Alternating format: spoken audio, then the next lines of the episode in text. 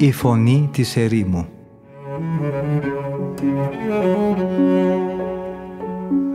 Συνομιλίες με τους Αγίους Πατέρες της ερήμου Την εκπομπή παρουσιάζει ο πρωτοπρεσβύτερος Ματθαίος Χάλαρης.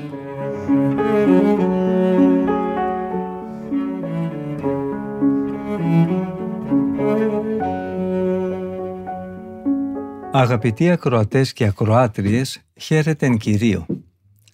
Από τον φιλόξενο και φιλόθεο διαδικτυακό ραδιοφωνικό σταθμό της Πεμπτουσίας ακούτε την εκπομπή «Η Φωνή της Ερήμου» που επιμελείται και παρουσιάζει ο πρωτοπερεσβύτερος Ματθαίος Χάλαρης.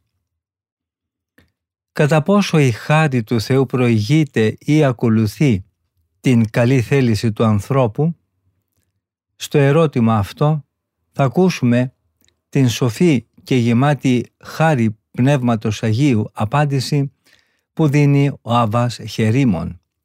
Λέει χαρακτηριστικά «Η Θεία Χάρις και η ελευθερία της βούλησης εμπλέκονται και περιχωρούνται. Πολλοί άνθρωποι προβληματίζονται πάνω σε αυτό το θέμα.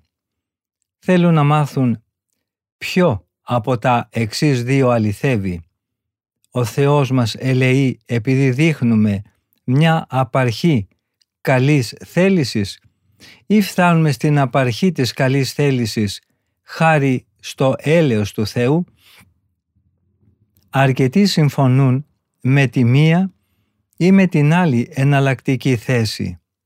Μερικοί όμως, ξεπερνώντας το ορθό μέτρο στην διατύπωση, περιπλέκονται σε πλάνες, οι οποίες μεταξύ τους είναι διαφορετικές και πολλές φορές αντίθετες.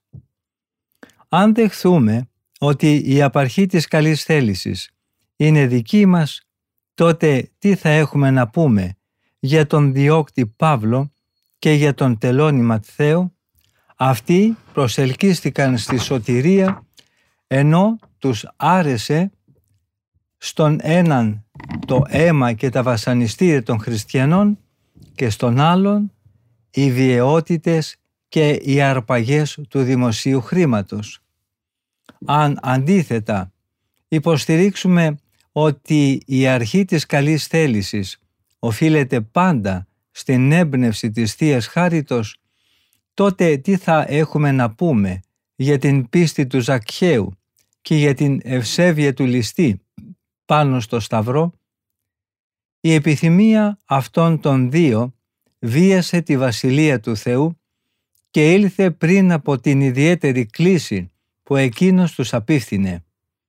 Εξάλλου, αν αποδώσουμε στο αυτεξούσιό μας την πορεία μας προς την τελείωση της αρετής και προς την εκπλήρωση των εντολών του Θεού, τότε γιατί τον παρακαλούμε λέγοντας «Ενίσχυσε Θεέ μου το έργο αυτό που έκανες μέσα μας» και επίσης το έργο των χειρών μας. Ευόδωσέ το ώστε να αποβαίνει για την ωφέλειά μας, γνωρίζουμε από την Αγία Γραφή ότι ο Βαλάμ υποχρεώθηκε να καταραστεί τον Ισραήλ, αλλά βλέπουμε ότι όταν θέλησε να το κάνει δεν του το επέτρεψε ο Θεός. Τον Αβιμέλεχ τον προφύλαξε ο Θεός και δεν άγγιξε τη Σάρα για να μην αμαρτήσει ενώπιόν του. Τον Ιωσήφ τον πούλησαν οι αδελφοί του από φθόνο, αλλά αυτό είχε σαν αποτέλεσμα την κάθοδο των απογόνων του Ισραήλ στην Αίγυπτο. Ενώ οι αδελφοί του σχεδίαζαν να τον θανατώσουν, ο Θεός προνοούσε να τους προμηθεύσει τροφή κατά τη διάρκεια του λοιμού που επρόκειτο να ακολουθήσει. Αυτό ασφαλώς δείχνουν τα λόγια που είπε ο Ιωσήφ στους αδελφούς του όταν τους αναγνώρισε. «Μη λυπάστε όμως τώρα τους είπε «Ούτε να σας φανεί σκληρό που με πουλήσατε και ήρθα εδώ, γιατί ο Θεός με έστειλε εδώ πριν από σας για τη σωτηρία της ζωής σας». Και στη συνέχεια λέει «Ο Θεός με έστειλε εδώ πριν από σας για να εξακολουθήσετε να ζείτε στη γη για να σας τροφοδοτήσω και να ζήσετε. Δεν με στείλατε εδώ εσείς, αλλά ο Θεός, ο οποίος με ανέδειξε πατέρα του Φαραώ και κύριο όλου του οίκου του και άρχοντα όλης της χώρας της Αιγύπτου.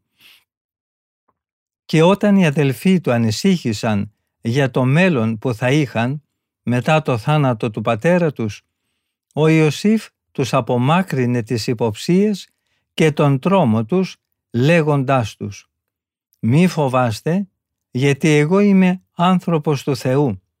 Εσείς σκεφτήκατε να μου κάνετε κακό.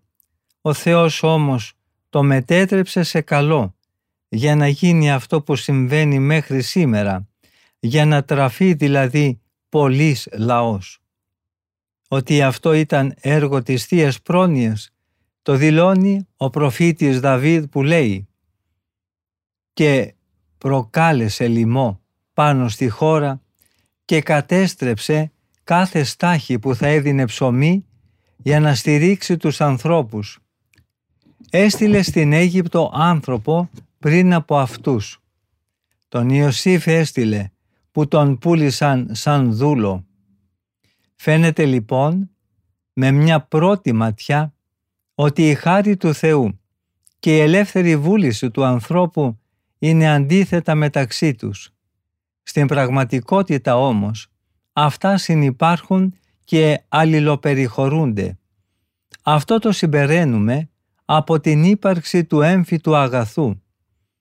Το να δώσει λοιπόν κανείς προτεραιότητα στο ένα ή στο άλλο θα ήταν σαν να παρέβαινε την πίστη της Εκκλησίας. Πράγματι, όταν ο Θεός βλέπει ότι η θέλησή μας στρέφεται προς το καλό, τρέχει προς συνάντησή μας. Μας κατευθύνει και μας ενισχύει, καθώς λέει ο προφήτης Ισαΐας. «Άκουσε ο Κύριος τη φωνή της κραυγής σου, επειδή είδε τη μετάνοιά σου, σε άκουσε». Και ο προφήτης Δαβίδ επίσης λέει «Να με επικαλεστείς κατά την ημέρα της θλίψης σου και εγώ θα σε απαλλάξω και εσύ θα με δοξάσεις». Αντίθετα, όταν ο Θεός διακρίνει ότι είμαστε απρόθυμοι και χλιαροί, απευθύνει στην καρδιά μας σωτήριες προτροπές που ανανεώνουν ή διαμορφώνουν μέσα μας την καλή θέληση. Δεν πρέπει να νομίσουμε πως ο Θεός έκανε τέτοιο τον άνθρωπο ώστε να μην θέλει αυτός ή να μην μπορεί να κάνει το καλό. Δεν θα μπορούσαμε πια να μιλάμε για αυτεξούσιο αν ο Θεός είχε χαρίσει στον άνθρωπο μόνο το να θέλει και το να μπορεί να κάνει το κακό, αλλά του είχε στερήσει τη δυνατότητα να θέλει και να μπορεί ελεύθερα να κάνει το καλό. Επιπλέον, πώς θα εξακολουθούσε να έχει ισχύ μετά την πτώση του πρώτου ανθρώπου, αυτό που ο Κύριος είπε «Τώρα ο Αδάμ έγινε σαν Θεός, ικανός να διακρίνει το καλό από το κακό».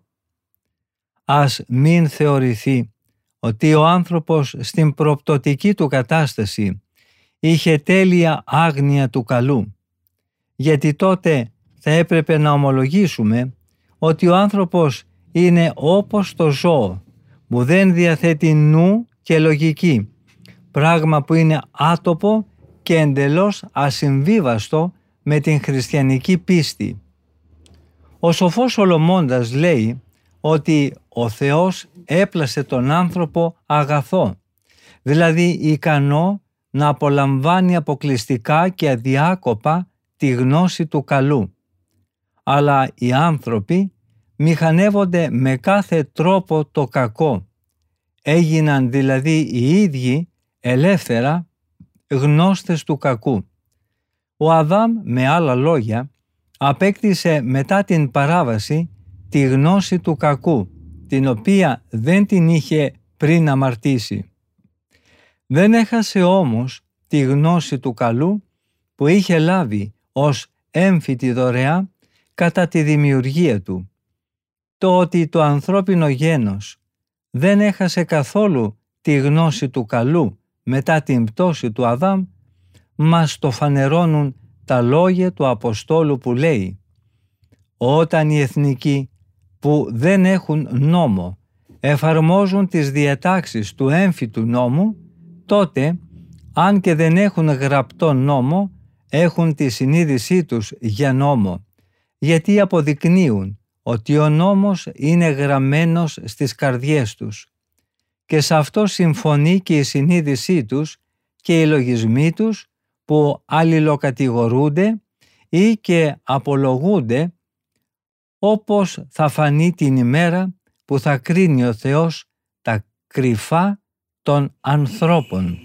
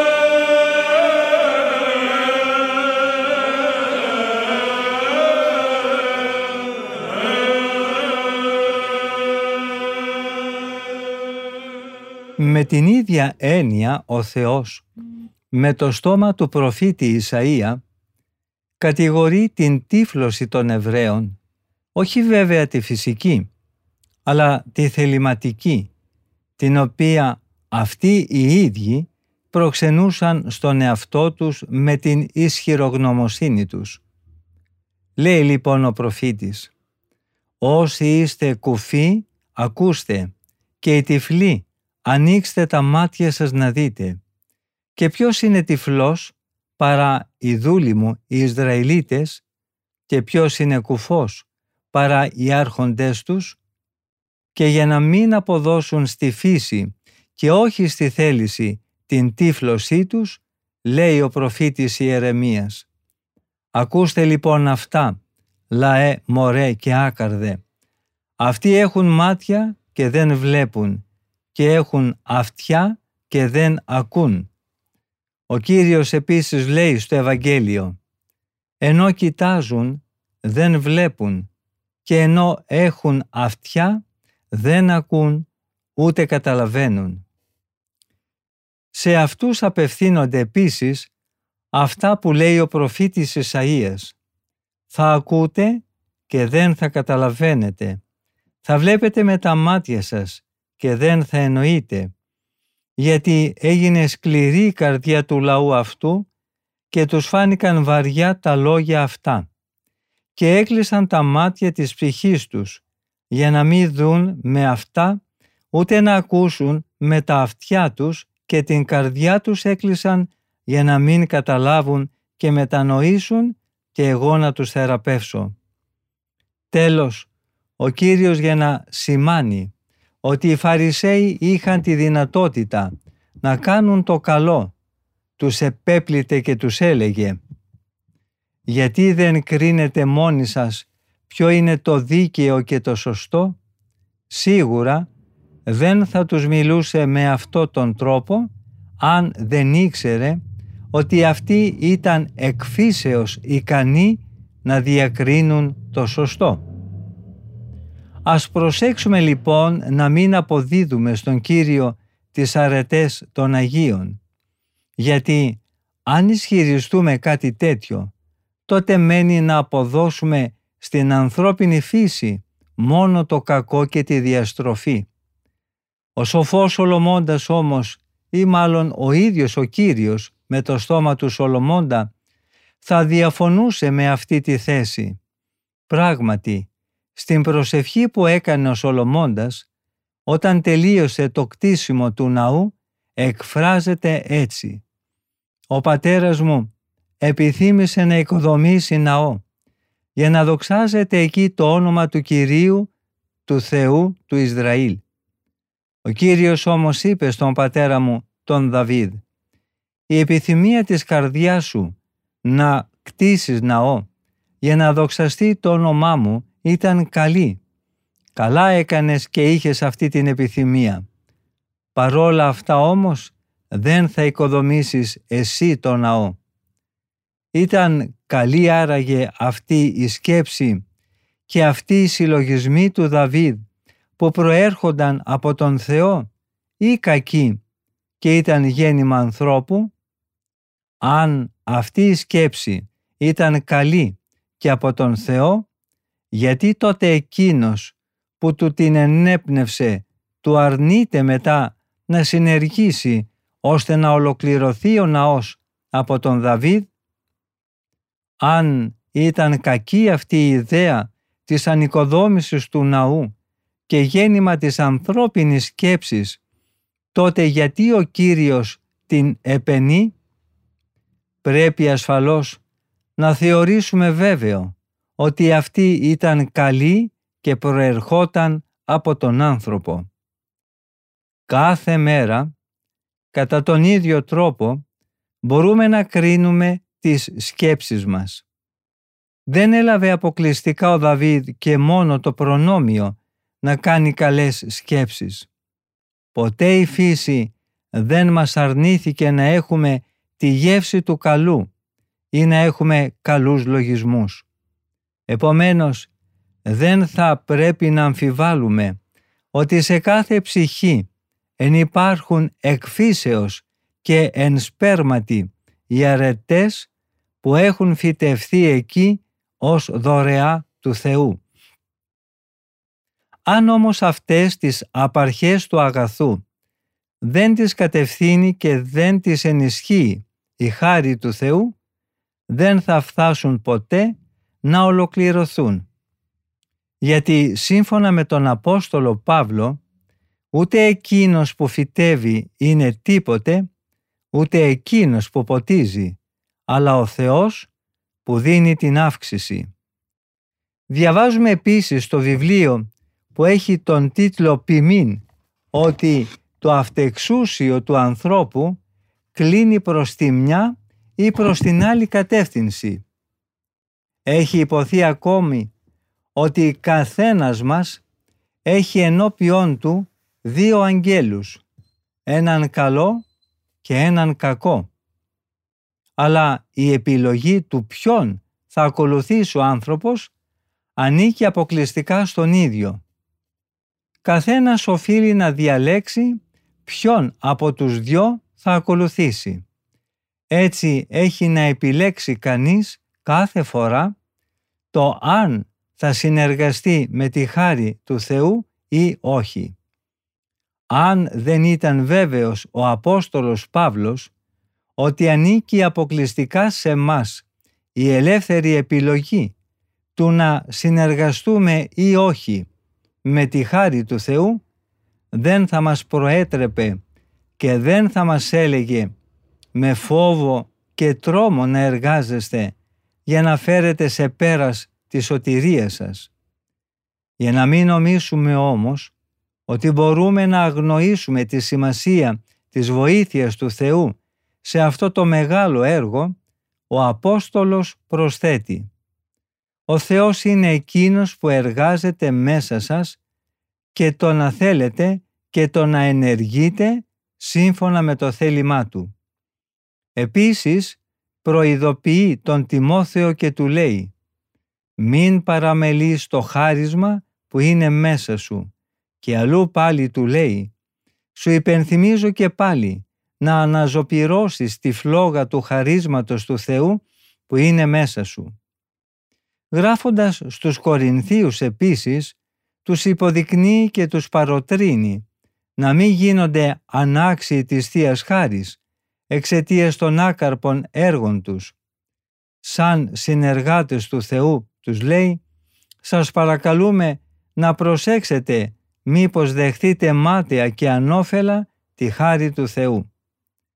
Ο Σίμωνας ο μάγος, χωρίς καμιά αμφιβολία, είχε λάβει τη χάρη εις μάτιν. Γι' αυτό και καθόλου δεν τον ωφέλησε αυτή η δωρεά, αφού ο ίδιος δεν θέλησε να υπακούσει στην εντολή του Αποστόλου Πέτρου που του έλεγε «Μετανόησε λοιπόν από αυτή την κακία σου και παρακάλεσε τον Θεό μήπως σου συγχωρεθεί αυτό που σκέφτηκε η καρδιά σου γιατί σε βλέπω να είσαι γεμάτος πικρή χολή και να είσαι σφιχτά δεμένος από την κακία. Άρα ο Θεός προλαβαίνει τη λειτουργία της θέλησης του ανθρώπου γιατί έχει υποθεί «Θεέ μου, είμαι βέβαιος ότι θα στείλεις το έλεό σου να με προφθάσει πριν πάθω κάτι κακό».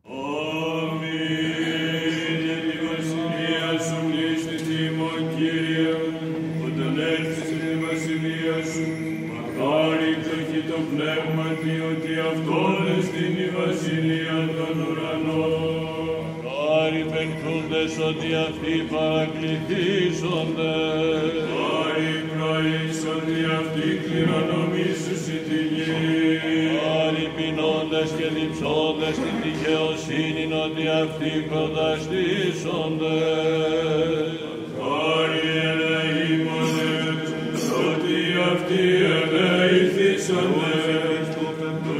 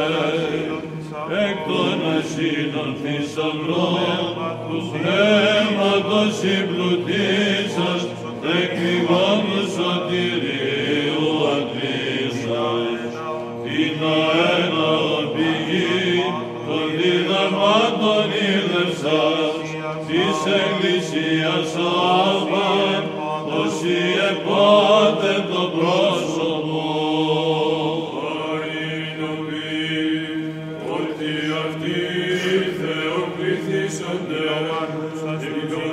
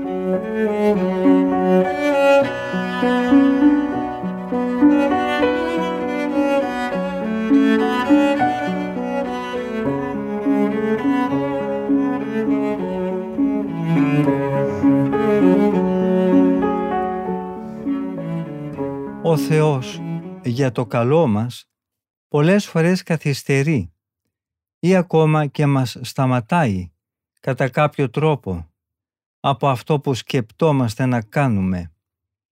αναστέλει την ολοκλήρωση του έργου μας για να δοκιμάσει το αυτεξούσιό μας. Τότε τον προλαβαίνει η δική μας θέληση όπως έχει υποθεί στους ψαλμούς. Χωρί νωρίς το πρωί η προσευχή μου θα σε προφθάσει. Και πάλι αλλού λέει «Πρόλαβα και σηκώθηκα νωρίς το πρωί και σου φώναξα με δυνατή φωνή και άνοιξαν τα μάτια μου νωρίς το πρωί για να μελετήσω τους λόγους σου.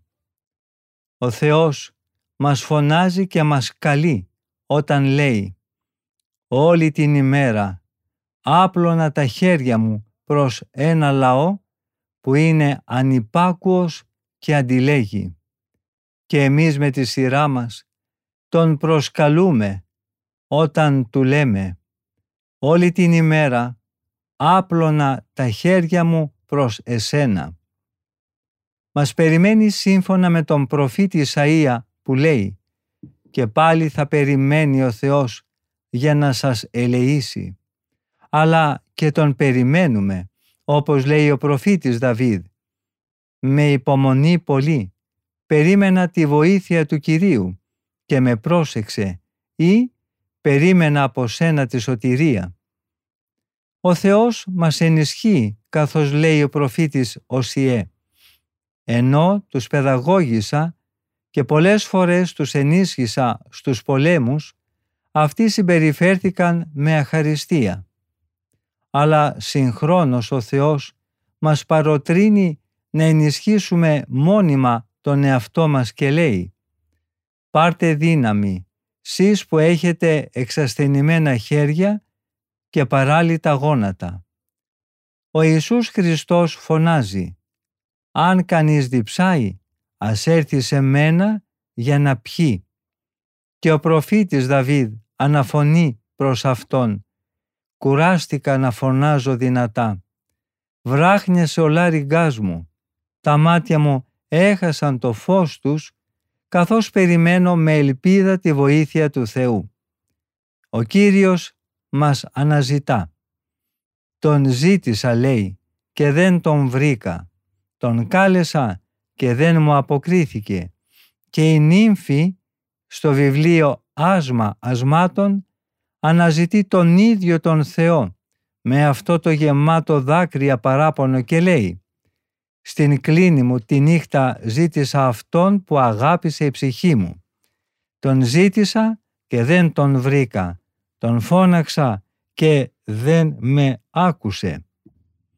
Η χάρη του Θεού λοιπόν συνεργάζεται πάντοτε με το αυτεξούσιό μας για την επιτέλεση του καλού.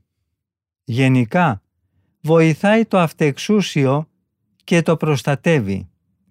Καμιά φορά μάλιστα απαιτεί από αυτό κάποιες προσπάθειες καλής θέλησης για να μην φαίνεται ότι προσφέρει αδικαιολόγητα τα δώρα της όταν το αυτεξούσιο είναι εντελώς άπραγο και ενωθρό από ράθιμη αδράνεια.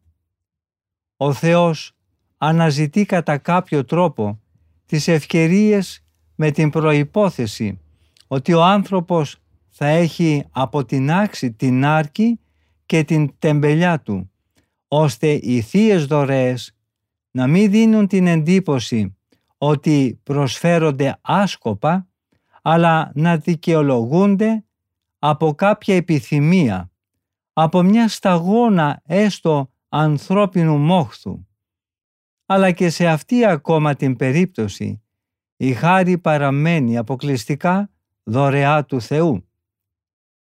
Γιατί ο άνθρωπος καταθέτει μια σταγόνα ή κάτι εντελώς μηδαμινό, ενώ η χάρη του Θεού δορίζει για αυτή την ελάχιστη κατάθεση μεγάλη δόξα, αθανασία και αιώνια μακαριότητα. Είναι αλήθεια πως η πίστη του ληστή πάνω στο σταυρό έρχεται πρώτη. Πρέπει να ομολογήσουμε όμως ότι η υπόσχεση για τη μακάρια είσοδό του στον παράδεισο του προσφέρθηκε δωρεάν. Πολύ περισσότερο Ας μη νομίσουμε ότι με μια μόνο λέξη μετανοίας που είπε ο προφήτης Δαβίδ, μονάχα με το αμάρτησα ενώπιον του Κυρίου, έσβησε δύο τόσο βαριά αμαρτήματα και αξιώθηκε να ακούσει από τον προφήτη Νάθαν «Ο Θεός συγχώρησε το αμάρτημά σου, δεν θα τιμωρηθείς με θάνατο». Ο Δαβίδ πρόσθεσε στη Μιχία την ανθρωποκτονία. Αυτό ήταν το έργο της ελεύθερης βούλησής του. Δέχτηκε στη συνέχεια τις επιπλήξεις του προφήτη. Αυτό είναι δώρο της αγαθότητας του Θεού. Ταπεινώθηκε και αναγνώρισε τα αμαρτήματά του. Αυτό είναι η δική του κατάθεση. Σε μια ελάχιστη στιγμή έγινε άξιος να λάβει τη συγχώρηση τόσο μεγάλων αμαρτημάτων.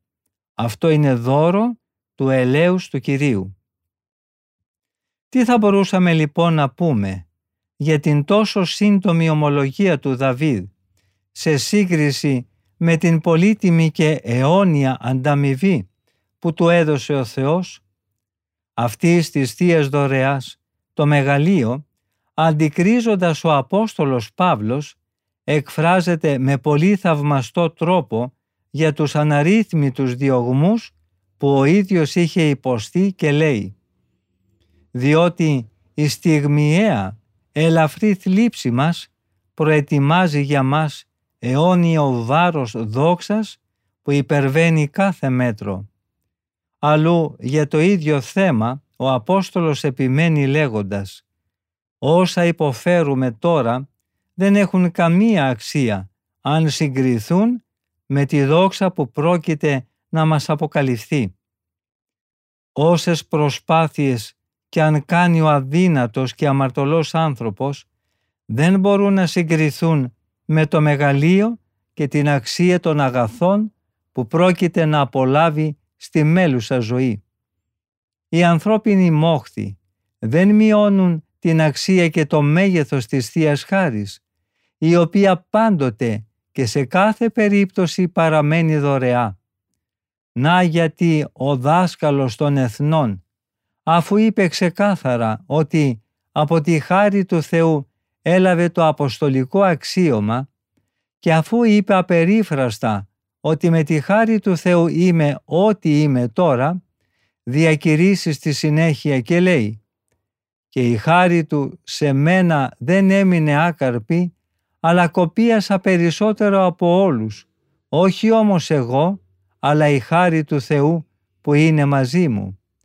Και όταν λέει «εκοπίασα», υποδηλώνει την προσπάθεια της δικής του ελεύθερης βούλησης, αλλά συγχρόνως προσθέτει «Όχι όμως εγώ, αλλά η χάρη του Θεού», για να δείξει με αυτό τη δύναμη της Θείας Προστασίας. Τότε, λέγοντας η χάρη που είναι μαζί μου, φανερώνει ότι αυτή η χάρη συνήργησε όχι με κάποιον οκνηρό και αμελή άνθρωπο, αλλά με εκείνον που εργάστηκε σκληρά και κοπίασε υπερβολικά.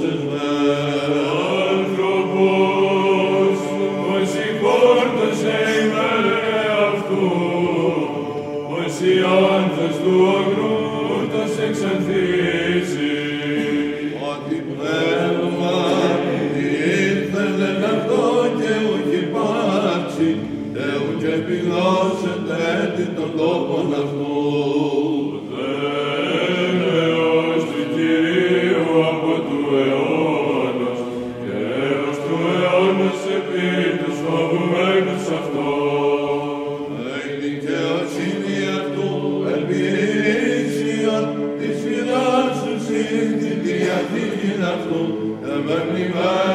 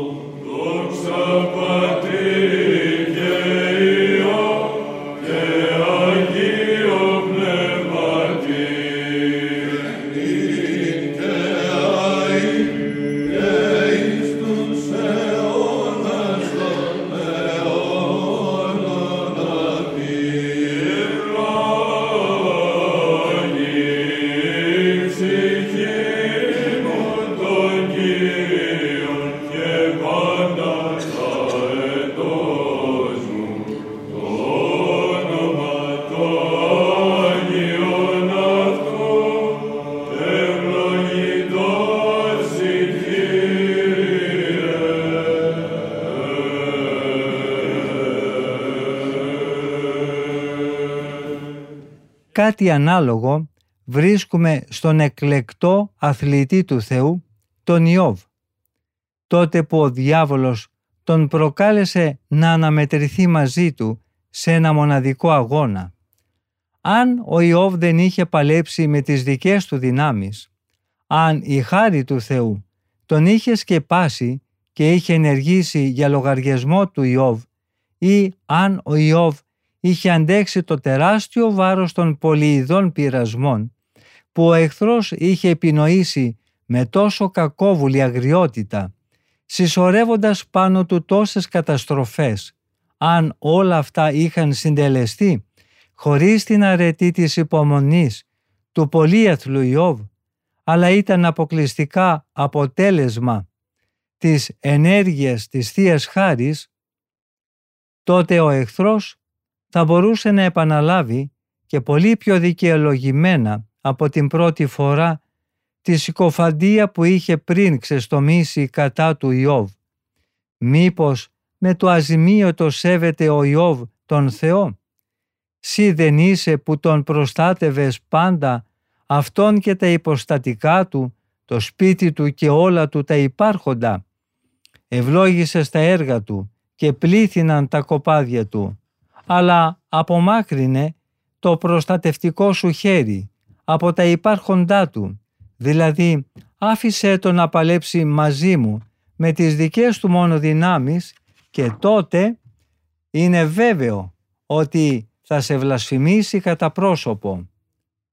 Δεν τολμάει όμως ο διάβολος, όσο συκοφάντης κι αν είναι, να ξαναπεί ύστερα από τη μάχη κατηγορίες τέτοιου είδους. Έτσι ομολογεί ότι δεν νικήθηκε από τη δύναμη του Θεού, αλλά από τη δύναμη της πίστης του Ιώβ. Δεν πρέπει όμως να νομίσουμε ότι από τον Ιώβ έλειψε εντελώς η χάρη. Ο Θεός επέτρεψε να έχει ο πειραστής τόση δύναμη, όση δύναμη αντίστασης γνώριζε ότι υπήρχε μέσα στον Ιώβ. Τον προστάτευσε από την επίθεση με τέτοιο τρόπο, ώστε να μείνει περιθώριο και για την άσκηση της ανθρώπινης αρετής. Η συνέργεια της Θείας Χάρης περιορίστηκε μόνο στο να μην επιτρέψει στο φοβερό εχθρό διάβολο να αφαιρέσει από τον Ιώβ το λογικό και την αυτοκυριαρχία του. Έτσι, εκείνος μπόρεσε να αντιπαλέψει και να τον εξουδετερώσει, έχοντας σώα τα λογικά του, ενώ ο αγώνας ήταν τόσο σκληρός και τόσο άνισος. Με αυτό τον τρόπο ο Θεός δοκιμάζει την πίστη μας για να την καταστήσει πιο δυνατή και πιο αξιέπαινη. Το μάθημα μας το δίνει ο εκατόνταρχος του Ευαγγελίου.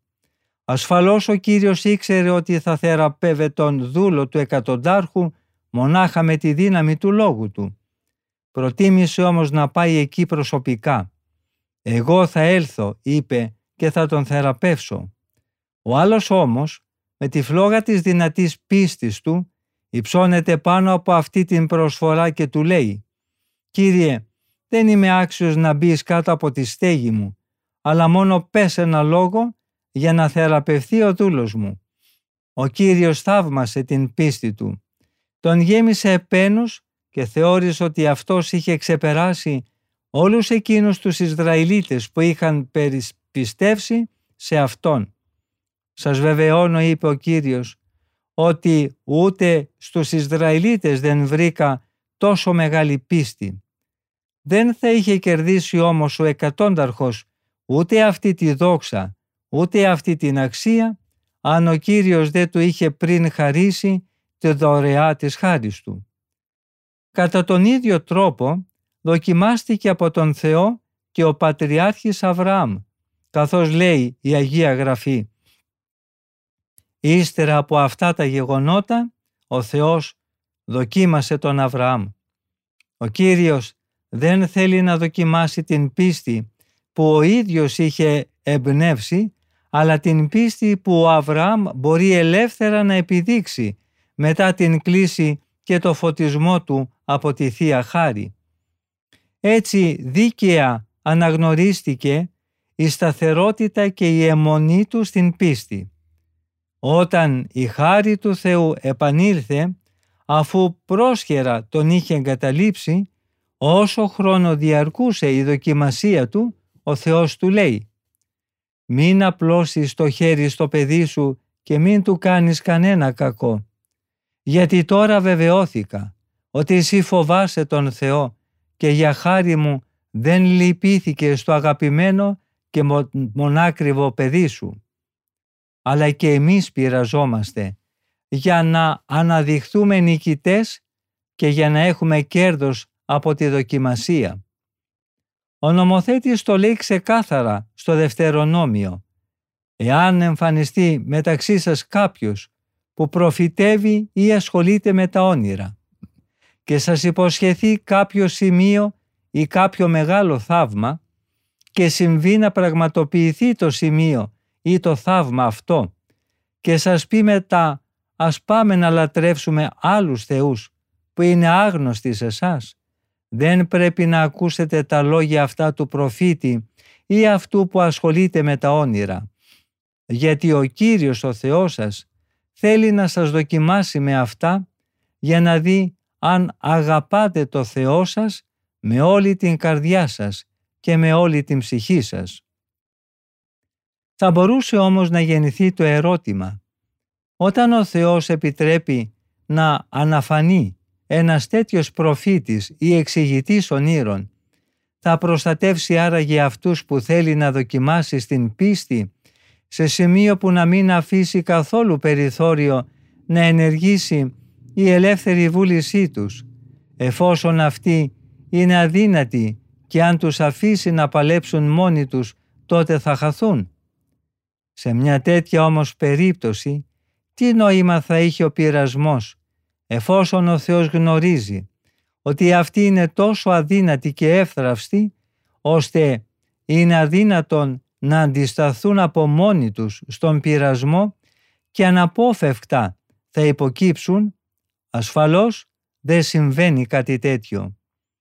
Ο Θεός δεν θα είχε επιτρέψει να πέσουν αυτοί οι άνθρωποι σε πειρασμό αν δεν γνώριζε ότι υπάρχει σε αυτούς μία δύναμη για αντίσταση ανάλογη με την επίθεση που πρόκειται να δεχθούν.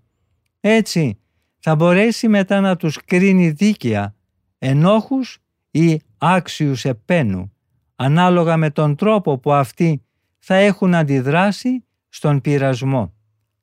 Ανάλογο είναι και αυτό που λέει ο Απόστολος, ώστε εκείνος που νομίζει ότι στέκεται ας προσέξει μήπως πέσει. Δεν σας έχει έλθει πειρασμός μεγαλύτερος από τον συνηθισμένο σε ανθρώπους. Ο Θεός είναι πιστός και δεν θα σας αφήσει να δοκιμαστείτε περισσότερο από όσο μπορείτε να βαστάξετε. Αλλά μαζί με τον πειρασμό θα δώσει και τη διέξοδο για να μπορέσετε να αντέξετε. Λέγοντας ο Απόστολος, εκείνος που νομίζει ότι στέκεται ας προσέξει μήπως πέσει, συστήνει στους Κορινθίους να κρατήσουν την ελευθερία τους άγρυπνη, διότι ξέρει καλά ο Απόστολος ότι από τη στιγμή που θα δεχθεί κανείς τη χάρη εξαρτάται πλέον από τον ίδιο το αν διατηρώντας το ζήλο του παραμείνει όρθιος ή αν πέσει εξαιτίας της αμέλειάς του.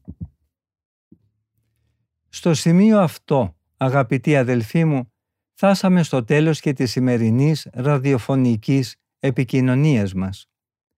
Ευχαριστούμε πολύ όλους και όλες εσάς που είχατε την καλοσύνη να μείνετε μαζί μας, ακούγοντας τα σοφά λόγια των Αγίων Πατέρων της Ερήμου. Θα συναντηθούμε και πάλι στην ίδια ραδιοφωνική συχνότητα της Πεμπτουσίας την επόμενη εβδομάδα, την ίδια μέρα και ώρα. Από τον ομιλούντα και τον τεχνικό ήχου, θερμές ευχές για μια ευλογημένη μέρα. Ο Θεός με θυμών.